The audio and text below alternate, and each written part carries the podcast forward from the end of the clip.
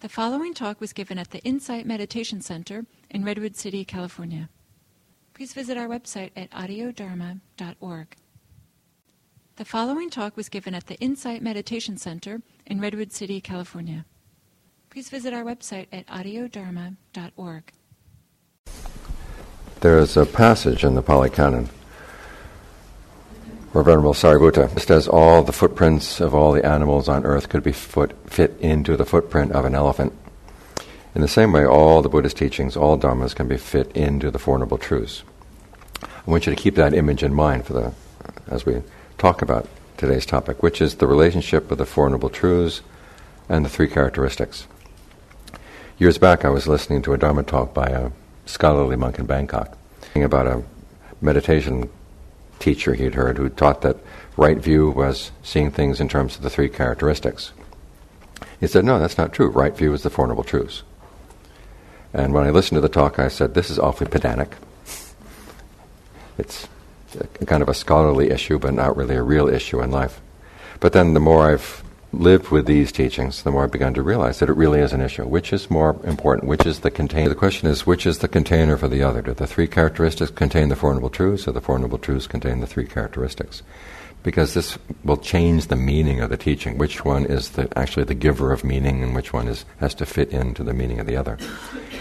And when you look at the canon, it's very clear that the Buddha places the Four Noble Truths as the container. It's one of the few teachings that he said is categorical, in other words, true across the board for everybody at all times. When he gave his own descriptions of awakening, it was in terms of the Four Noble Truths and not in terms of the three characteristics. And when he began teaching, he taught the Four Noble Truths first, the first sermon, second sermon, three characteristics. So the Four Noble Truths for him were the container. After all, he said at some other point that all he taught was suffering and the end of suffering. And for a little footnote, that is, those are two things, not one thing. You probably hear say, I teach one thing and one thing only, suffering and the end of suffering. It's not one, it's two. um, ask anybody in a hospital. and the Four Noble Truths basically expand on this point, and it basically comes down to the question of how you desire and how you act in the context of knowing that there is suffering and that there is path, your actions make, make a difference between whether you suffer and whether you don't suffer. So the teaching of the Four Noble Truths be, takes on the assumption, okay, you want happiness and you're willing to act on it. Act on that desire and you want to act skillfully. And another point the Buddha said, the beginning of wisdom is when you ask the question of a reliable person, what, when I do what will lead to long-term welfare and happiness? And the wisdom there comes in one, seeing that there is such a thing as long-term happiness. Two, long-term is better than short-term. And then three, it's going to depend on your actions. So actions form the context of what he's talking about. Now, actions, of course, are based on desire. And um, this is why the Four Noble Truths focus on two kinds of desire. There's the craving that leads to suffering, and then there's the des- desire as a part of right effort, a part of right resolve that actually leads to the end of suffering. So the, basically what you want in here and what the Four Noble Truths are giving you are ways to sort through your desires to see which desires are going to be helpful and which ones are not, which ones are skillful and which ones are not. Now, in terms of the Four Noble Truths, each of the truths has a duty. The duty with regard to suffering is to comprehend it, and that means understanding it to the point where you have dispassion for it. And we don't usually think that we're passionate for our suffering, but you look at people doing a lot of stupid things in life, and they want to do them, and they're going to suffer. So we are passionate many times for the things that actually cause us to suffer or constitute our suffering. The duty with regard to the cause of suffering is to abandon it the duty with regard to the cessation of suffering is to realize it, and you do that by developing the path, which is the fourth noble truth. Now, within this context of the duties with regard to the truths, these are truths, as I said, that guide action, that give you some direction onto how you sort through your desires as to which ones to follow and which ones not to, and what to do. Um, the three noble, three characteristics fit into this context. Um, but first, it's important to note that the Buddha never called them three characteristics. Inconstancy, stress, not self. Sometimes it's called impermanence, suffering, and not self. The Buddha never describes these as characteristics. He always describes them as perceptions. These are labels that you apply to things in your experience. And in the context of the duties of the Four Noble Truths, uh, they actually help you de- develop some dispassion for the various things that cause you to suffer. One of these perceptions, the perception of not self, is not the perception that there is no self. The Buddha is basically asking you to pass judgment. If something is going to cause you suffering, if it's stressful, if it's changing all the time, is it worth calling yourself? Is it worth claiming as you or yours? And it's basically a, a value judgment. It's basically saying, no, not in this case. I don't, I don't need to identify with this. And so when you look at suffering, one of the ways of getting past your passion for suffering is learn how to perceive the things that, are, that you're clinging to. As the Buddha said, clinging is the suffering. The things that you're clinging to are not worth it. Why is that? Because they're, they're unreliable. Um, inconstant is my preferred translation for that because impermanence doesn't really get to the, the heart of the matter. I mean, you can build a house on, on a mountain and say, well, the is, mountain is impermanent, but it doesn't matter to me because I can still build my house there. I trust that the mountain's going to stay. Unless, of course, it's a mountain in California. Um, but you know, you figure out long enough for me to live and be happy, and I don't care about what's going to happen down the line. You know, in a couple of couple of couple of eons. Whereas if you say that something is inconstant, it's like trying to sit comfortably on a chair where the legs are un- un- uneven. You have to sit very carefully and not get too relaxed because otherwise the t- chair may tip over. I think that's what the Buddha is pointing at is one, in the term, the Pali term anicca does come from the term nicca, which means constant. And secondly, is you can't depend on these things to be there for you all the time. And if you can't depend on it, is it stressful or is it easy? It's stressful. If it's undependable, if it's stressful, why claim it as yourself? And so the things that you would cling to, the things that you would hold to, the things that you might crave, these are the things you want to see. I don't really get anything out of these things. It's, I've misunderstood my relationship to them. I thought they were worth the effort that went into it. Now that I can see it's not worth the effort. So you apply that perception both to the suffering and to the causes of suffering. Now, as for the path, that's something different. The path is something you have to do. And in order to do it, it's based on desire. You have to want to follow the path to the end of suffering. And you need passion there. So, for the time being, you don't apply these three perceptions to the path itself. You apply them to anything else that would pull you away. For instance, in the case of virtue, the Buddha says at one point there are five losses that can ha- come to us loss of health, loss of wealth, loss of relatives, loss of right view, and loss of virtue. And he says of those five, the first three are not all that serious health, wealth, relatives. You can lose them and still maintain your virtue. You can still maintain your right view. And that's your real that's your real possession because you can t- maintain those things all the way through life and even on into subsequent lives. But so many times it's, it's because of our concern about losing wealth or losing our health or losing our relatives that we may, might want to steal or lie, do something dishonest, do something against the precepts. And so the Buddha says in that case you have to regard these things with the four perception, three perceptions, excuse me, to develop a sense of dispassion for them so you don't cling to them so tightly, so you are willing to hold to the precepts rather than holding on to things that would pull you away from the precepts. Similarly with concentration, when you're getting the mind concentrated, you don't just watch it get concentrated and say, oh, it arises, passes away, and that's, that's insight. It's more, once it comes, that's something you've got to develop. So when the concentration comes, you maintain it. You're trying to create a state of mind that is constant, that is easeful, and is under your control. In other words, you're fighting against those three perceptions at that point. You're trying to find something that you can really rely on.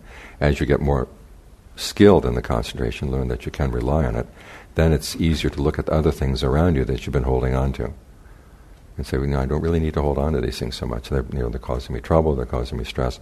Maybe it's worth letting go. So you're applying to the three perceptions to things that would pull you off the path, but you don't apply them, apply them yet to the path itself. Um, it's only when you know, the, the concentration has done its work, the discernment has done its work, its virtue has done its work. That's when you develop dispassion for them too, because after all, they are fabricated, they're based on desire. And we let go of those, then if your mind is at the right point, now letting go doesn't mean you go back to being unvirtuous or unconcentrated, but you find that there's another alternative, which is what the, when the mind opens to the deathless, which is the cessation of suffering. At that point, you let the path go. The traditional image in the canon is the image of the raft. You take the raft across the river. Once you get to the other shore, you let the raft go. You don't carry it on your head as you continue to travel. But in the meantime, before you get to the other shore, you've got to hold on the Ajahns uh, give lots of images for this. One is of being a carpenter working on a piece of furniture, and while you're working on the furniture, you've got to hold on to your tools. When the furniture is done, you can put the tools down. So you hold on to the path. You don't apply the three perceptions to the path until it's totally done its work, and that's when you say, "This, this still is something that's fabricated. I want to go to something that's unfabricated," and that's when you let it go. So that's the way in which the Four Noble Truths form the context for how you apply what the Buddha would call the three perceptions. However, these teachings morphed as they got into the commentaries. And there's a question of why it happened. Um, one theory is that there were these debates that were being held in ancient India. A king would come into power. He would say, I'd like to hear all the different religions in my kingdom debate a particular topic that I find interesting. And the Buddha had warned the monks, say, don't get involved in these debates. Because after all, once the king sets a question, you can't say, that's a stupid question. but, you know, the Buddha, when he was teaching, he would often, people would come up with certain questions, and he would say, no, this is a question that's not worth answering because he was in the position of control there, and he was able to control which questions got asked and which questions didn't get asked. And as for a question that he wouldn't answer, he'd also give a reason for why it was not worth answering. So, for example, the question, is there a self, is there no self? That's a question he put aside.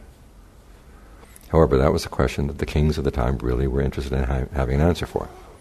And so, over the generations, over the centuries, you finally got some monks who said, let's answer the king's question.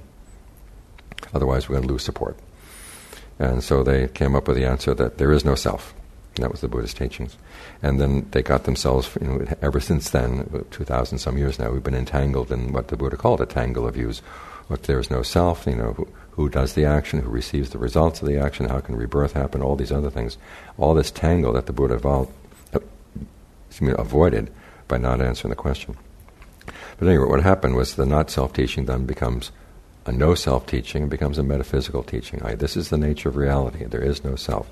Things are impermanent. Things are stressful. Things are not self. This is the nature of reality out there. Nothing has any essence. And as a result, the three characteristics then become the context for the Four Noble Truths. they become the categorical teaching in, in the commentaries. At the same time, and the Four Noble Truths begin to morph clinging, in other, instead of being what suffering is, suddenly becomes a cause for suffering. We cling to things because we believe that they're impermanent. We believe that they're permanent, not, not knowing that they are impermanent. Ignorance, which is another cause of suffering in addition to craving, comes from not seeing things in terms of the three characteristics. Now, originally, ignorance was not seeing things in terms of the Four Noble Truths. In other words, not remembering the guidelines for what actions are skillful and which ones are not. It simply now becomes a question of not remembering the true nature of reality out there. Um, we're ignorant, we assume permanence in things that are impermanent. If people realize the truth of their characteristics that was taught, they wouldn't cling and they wouldn't suffer. And this becomes the purpose of mindfulness practice, is just to see how impermanent things are and say, oh yeah, things arise and pass away. There's nothing there to hold on, so I just better let go. And finally, um, the picture of what happens in experience becomes a lot more passive. For the Buddha, he said, all your experience is rooted in desire. You're out there looking for, basically looking for trouble. you're looking for things to feed on, and you're looking sometimes with a lot of ignorance. But you're out. You're the active um, factor there. In the commentaries, experience becomes more passive. You know, the mind is there, kind of nice and calm, and then a sensory input comes and hits it, and then it reacts rather than going out and looking for the input to begin with. So experience becomes a lot more passive in the commentaries. Now, this commentarial view is what has influenced modern Buddhism. Um, and you see this in many, many books, even scholarly books. When they treat the Four Noble Truths, the discussion quickly morphs into a discussion of three characteristics. You know, we suffer. Why do we suffer? Because we think things are permanent, but if we knew things were impermanent, then we wouldn't suffer. Right, three Noble Truths suddenly become the context. Um, and when they describe the Buddha's awakening, it's described as the Buddha seeing that things were impermanent, stressful, that there was no self. Even teachers, you know, the secular Buddhist teachers who regret, reject the Four Noble Truths accept impermanence as the, a metaphysical truth that we have to hold to. Now, as a result of this, four misunderstandings come up that you find common in modern Buddhism. One is there is no self, that means there's no agent, there's nobody doing anything. Um, and then it becomes the idea that people, that people suffer because they think they can resist change. I once saw an explanation of the Four Noble Truths saying people suffer because they resist change. If they just would accept and embrace change, everything would be okay. Tell that to somebody who's in a, in a you know, concentration camp. Things change. You just embrace it. You'll be okay. That's not. That's not the issue. We do have. We do have agency, but it's. We're taught that we have no agency in the new in the version of Buddhism. Second one is there is no such thing as long-term happiness. Pleasures and pains just come and go without you being able to extend the pleasures or shorten the pains. You just have to learn to accept that things are going to come, they're going to go. Thirdly, we're taught that to cling means to assume that things are impermanent. Excuse me, things aren't permanent. We hold on, however, if we could learn to hold on just briefly, realizing their impermanence, in other words, embrace things as they come and go. You've probably heard the image of the, the dancer dancing with lots of different partners. You leave this partner, you go on to the next partner, and you accept the fact that you're going to be changing partners all the time. Um, then you're okay. It doesn't count as clinging. Images that you often see about this. Um, one, as I said, is the image of the dancer. Second one, very common one, is that you're sitting on a beach watching the waves come in. And if you try to hold on to the nice waves and push the bad waves away, then you're going to suffer. But if you just accept the fact, waves are going to come and they're going to go, then you're going to be okay. Um, there is no such, ultimately, there is no such thing as good or bad waves. It's just waves coming and going. Um, and the fourth misunderstanding that comes up is that clinging means hold on to fixed views as to what is right and what is wrong. Now, in this case, you, know, you have to realize that when you just see things, the world is impermanent, things are stressful, there is no self. There's really no duties that are implicit in that. There's no way to say that you should do this or should not do this. People can react to impermanence in lots of different ways. Some people can say, well, it's impermanent, stressful, there is no self, let's go out and have a drink. and it would follow logically from those, those premises, right? Um, and so this becomes, there is the Buddha's recommendations as to what should done and should not be done are then seen as results of his cultural background, you know, the Buddha lived in a different period. We live in a new period now. There are new ideas of what we should and shouldn't do. And that's perfectly fine because, after all, everything changes. Everything is impermanent. There are no right or wrong ways of interpreting the Dharma. Accept all change and it'll be fine. Um, and an example of this way of thinking is something I saw a while back. I was watching a TV show. They have a TV show on Buddhism in France once a week. In fact, I, I, was I was there one time, and the producers asked me, "Why don't you do this in America?" Um, after all, we have a lot more Buddhist teachers than they have, and they have trouble keeping new faces coming in. At any rate, there was a French Buddhologist on one day. He was talking about dependent co-arising and impermanence, and the, the interviewer, a woman, asked him, "So, what does this mean in daily life?" And he said, "It means that if two people are in love, they have to accept the fact that their love today will be expressed in different ways from what it was expressed yesterday." Now, I listened to that and I thought two things. One, that's a really French explanation of dependent co-arising. and two, you can excuse a multitude of sins by saying, hey, my love today is different from yesterday.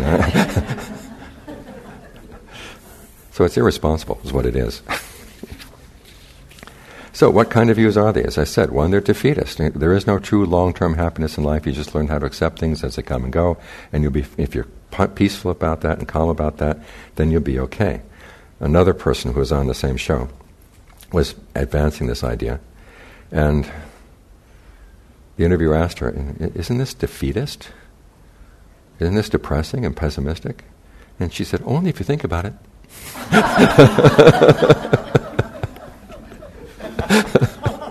so just don't think, you'll be okay. Um, I could say, I think a lot of Vipassana courses are like that. Um, okay, it's defeatist, it's irresponsible. And secondly, is this really realistic? I mean, what do we cling to? Do we cling to things only thinking that they're permanent? I mean, what are the things that pe- most people cling to most fiercely? Food and sex. Right? Any other candidates? Children, okay.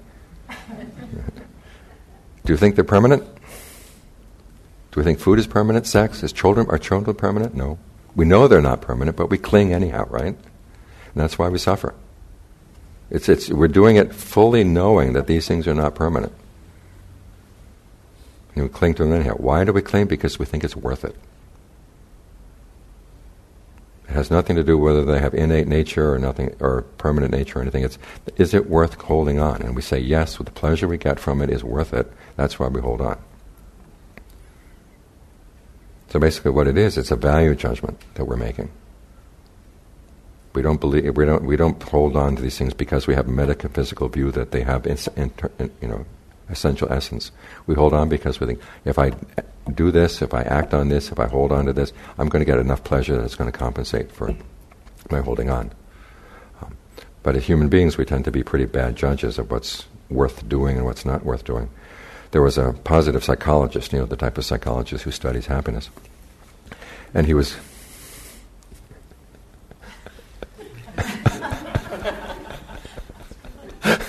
right? okay, okay. And he was interviewing people about what things that made them happy, and and then he had this arrangement with them that he would call them up at random hours of the day, and if he happened to catch them when they were doing the thing that they were said was happy, and ask, "Are you happy?" And it turned out the answer was, "Well, not especially." but then if he asked them afterwards, "Were you happy?" Then, "Oh yes, I was quite happy know, doing that." And he asked himself, "Why are people so foolish about their own happiness?" such bad judges of their own happiness. And then he thought about himself. He realized he liked to climb mountains. Now, if anything is not worth doing, it's just climbing a mountain for the sake of climbing a mountain and coming back down. And he realized while he was doing it, he was miserable, cold, afraid of dying, whatever. But then he came back down. He couldn't wait to do it again. So this is the way we are. And so basically, what the Buddha is doing in the Four Noble Truths is to give us better standards of judgment, better means of judgment, what really makes us happy and what doesn't, what we can do to gain happiness. So this analysis of, you know, it, taking the three characteristics as the nature of reality, and that's kind of the container for the Four Noble Truths, that's got everything backwards. Because it's teaching us uh, views that are defeatist, irresponsible, and really not very realistic. They don't really describe reality as we behave. They don't describe clinging properly, they don't describe happiness properly. So let's go back and compare this again with the Buddhist teachings. For him, clinging, which is which he, const- says constitutes suffering, is a type of feeding. We feed on things because, of course, we think we're going to get nourishment out of them. And this is not just physical food, but also emotional food, mental food. We're looking for the happiness we get out of holding on to these things. So that what this would mean in, in the Buddha's case, the, from the point of view of the Four Noble Truths, this idea that simply embracing things in the moment, being willing to let go, we're serial clingers. And we do that, and we're going to suffer each time we cling and have to let go, cling and have to let go. There's no real happiness there, and there's no real peace in that. And so the Buddha's strategy in dealing with this problem is that we have to see the drawbacks of our feeding. I was talking about this yesterday in, in the, in the, during the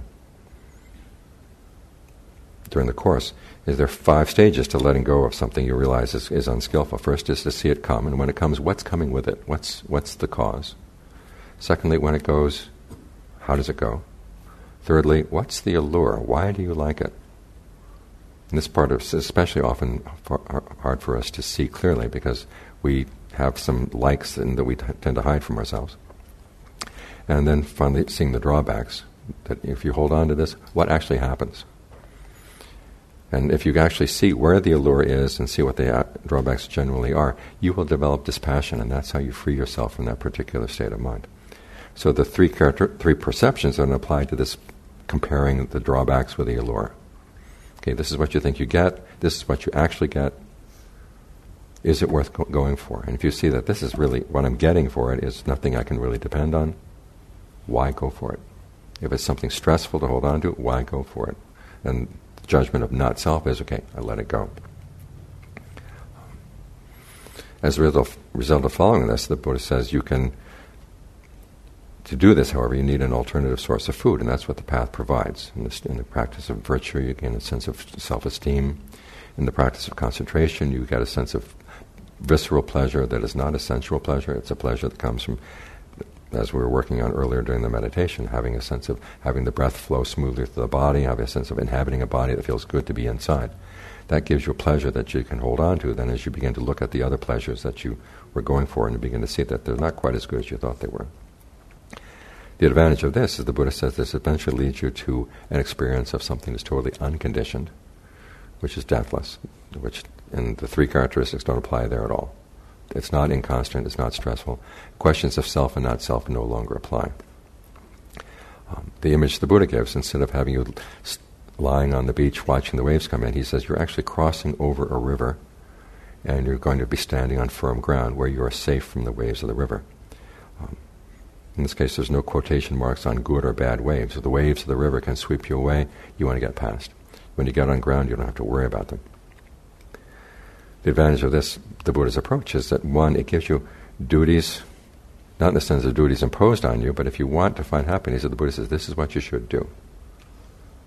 If you could look at the three characteristics, there's no duties imposed. Things are inconstant, per- impermanent. You can do anything you want. Grab for whatever you can. But with an understanding that we suffer because we cling, the cling because we crave and cling, but we can go past that. It's an action that we're doing that's not necessary. That gives you a sense of there's a course in my life where I can start making choices based on the Four Noble Truths. So it gives them some guidance. It also gives you some focus on what kind of changes do you have to watch out for. If everything changes, everything is kind of equal. But in, in the context of the Four Noble Truths, one of the things that you have to watch out for, as the Buddha said, that one of the most changeable thing, well, the most changeable thing in the world is your own mind. He says the mind can change so quickly that there's no analogy that's adequate to exp- express how quick it is. Even the blink of an eye is too is too slow. You've got to watch out for that. This is why we practice mindfulness: is to remember what guidance the Four Noble Truths give and the reasons why we should stick with that guidance. If we forget that, we can change at any moment. So this is the real role of mindfulness in the context of the Four Noble Truths: is to keep us from forgetting what the Buddha taught so that we can then, then apply it as we go through life. The second focus, of course, is on where are you looking for your happiness? Is it solid enough to support your happiness? That's the kind of change you have to watch out for. So the Buddha's in seeing change in terms of the Four Noble Truths gives you some focus of where are the changes that you have to be careful about. It's the second kind of change where you have applied your hopes for happiness and placed them on something. This is where you have to develop your discernment. Mindfulness and discernment are the two big elements of the path. So this puts, actually puts you in control. There's something you can do to gain long-term happiness, rather than just having to accept the fact that things are going to come and go. Um, now, in terms of the views, uh, um, it's interesting that image of the raft. We very rarely think about what does that river represent. And re- one of the things it represents, the Buddha says, is the flood of views, the views that would sweep you away. But the raft itself is composed of the elements of the Eightfold Path, which include right view. So right view is going to take you across other views. You get to the point ultimately where you don't need views. The purpose of right view is for you to look at your processes of holding on, and you apply that to all the other things that are unskillful that you've been holding on to. And finally, you take that same view and you turn it on itself. Say, even this process of holding on to right view has some stress built into it. Now, it's much less than the stress that comes from holding on to other things. But when you get to that point where that's the only stress left, you say, okay, now I can let go. And this is how right view transcends itself. So this kind of view is always responsible. It provides guidelines for what you should and shouldn't do. Gives you focus on where you should, what kind of changes you could, you should watch out for. As I said, it contains the seed for its own transcendence. And then you compare the type of happiness as possible the first kind of hap- the first happiness, taking the three characteristics as your as your context, is as I said, it's very defeatist. There's no there's no longer term happiness, so satisfy yourself with the things as they come and go. However, the Buddhist is not defeatist at all. I mean, the Buddha is anything but a defeated person. As he once said, his name for the path is unexcelled victory in battle. You're going out there and you're doing battle with your own stupidity. You want happiness, and you're doing things that are causing yourself miser- misery.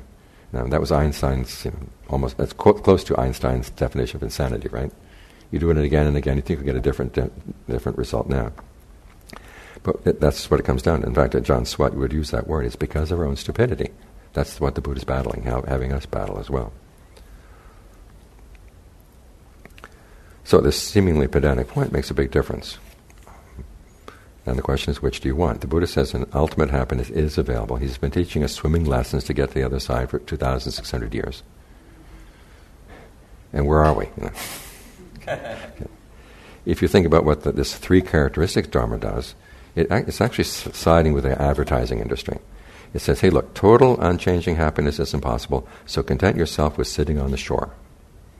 We'll bring you drinks and umbrellas. But don't count on us when a hurricane comes, okay? and the waves get big. So the choice is yours. Those are my thoughts for the morning. are there any questions? We have a few minutes before we have to break.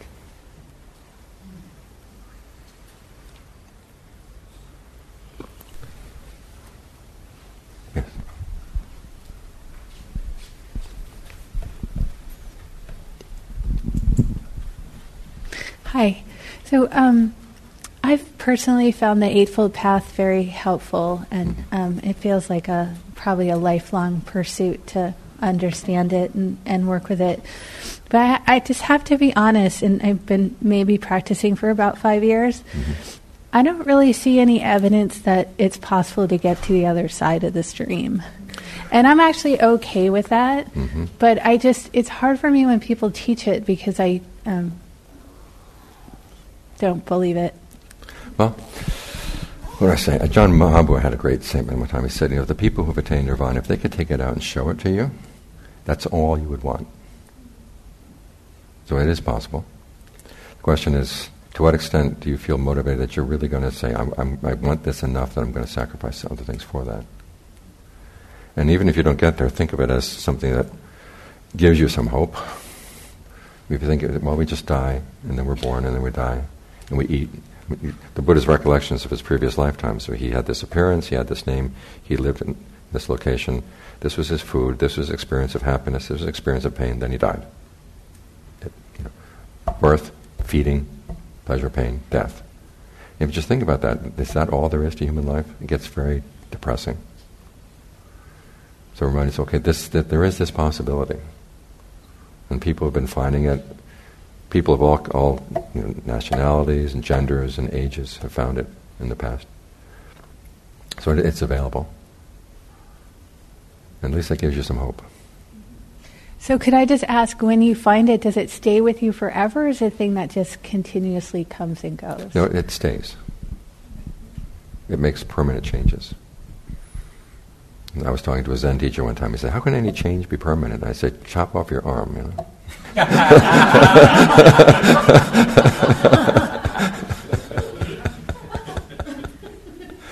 so it, it, it, hits you, and you know, uh, once you've seen the deathless, you realize the Buddha really knew what he's talking about, and it ends your uncertainty about his teaching, about his, about the Dharma. You also realize there was nothing that you would identify as you or yours in there. So you're not attached to any ideas about who you are. And then you realized it was through your own unskillful actions that you were bl- blinding yourself to this, this, this dimension.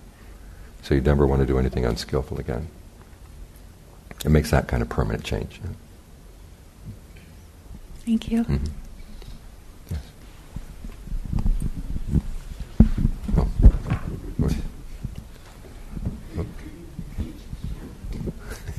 Has this happened to you? I can't say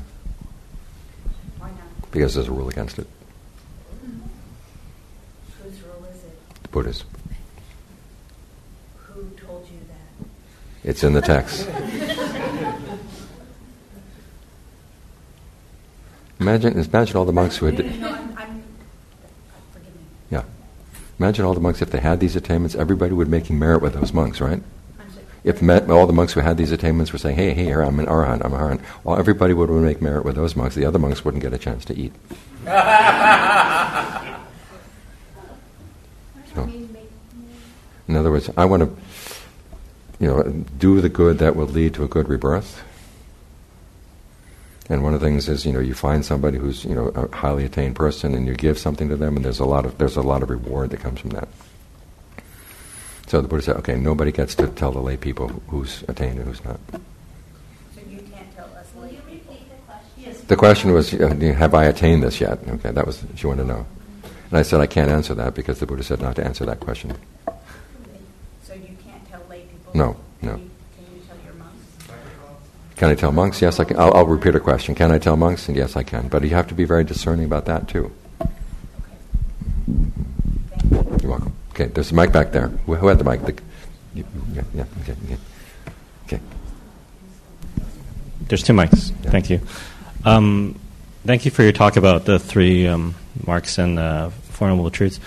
I work a lot with the um, teaching of the eight worldly winds, and that seems like uh, a teaching that says that it's not possible to escape pleasure, pain, and the eight worldly winds. Can you comment about maybe it's unskillful to work with that in the beginning, and it's something more towards the end, or no, trying those, to understand? those, those, those, those teachings are actually very useful for just everyday life. But realizing that this, these are the truths of the world as opposed to the truths of the practice. This is what the world has to offer. It has you know, gain, loss, status, loss of status, praise, criticism, sensual pleasure, pain. That's it. And the purpose of this is I don't want my mind to be, get distracted by these things.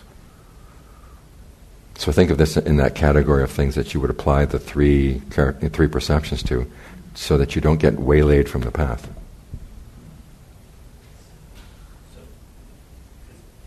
correct under is it a correct understanding of the um, sutta the the um, even I think it said even the Buddha experiences the eight worldly winds. Yeah, but he's not blown around by them. Okay. You know, the image they have is a stone column, you know, 16 spans tall, eight spans buried in the rock. It's not going to move. And that's not that's that's that's the mind that has gained awakening.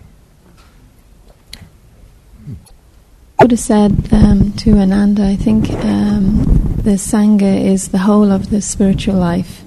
No, no, no. No? No, no. Yes. He said admirable friends. Admirable friends. And by the admirable friend, he meant himself. but then he went on to say, it's because of him that we know about that there's a path. Without him, we wouldn't be wouldn't even know that there was a path. Now we can't do he can't do the path for us, but without him, we wouldn't know that there was a path. Hmm. So in other words, it's it's a it's a necessary but not a sufficient cause. Uh, I'm I'm puzzled. Uh, I thought uh, there was a an exchange where uh, the Buddha's uh, assistant or cousin said to him, um, "Oh, I, I, think the sangha must be the half of no, the no, admirable friends are the half of the holy life." Hmm. And by an admirable friend, someone who is generous, someone who has conviction, someone who is virtuous, someone who has wisdom. And then you associate with that person and you try to develop that person's qualities. Because without that example, you wouldn't know how to do it. But then in that particular sutta, where he, you know, Ananda is always, he's, he's always the straight man.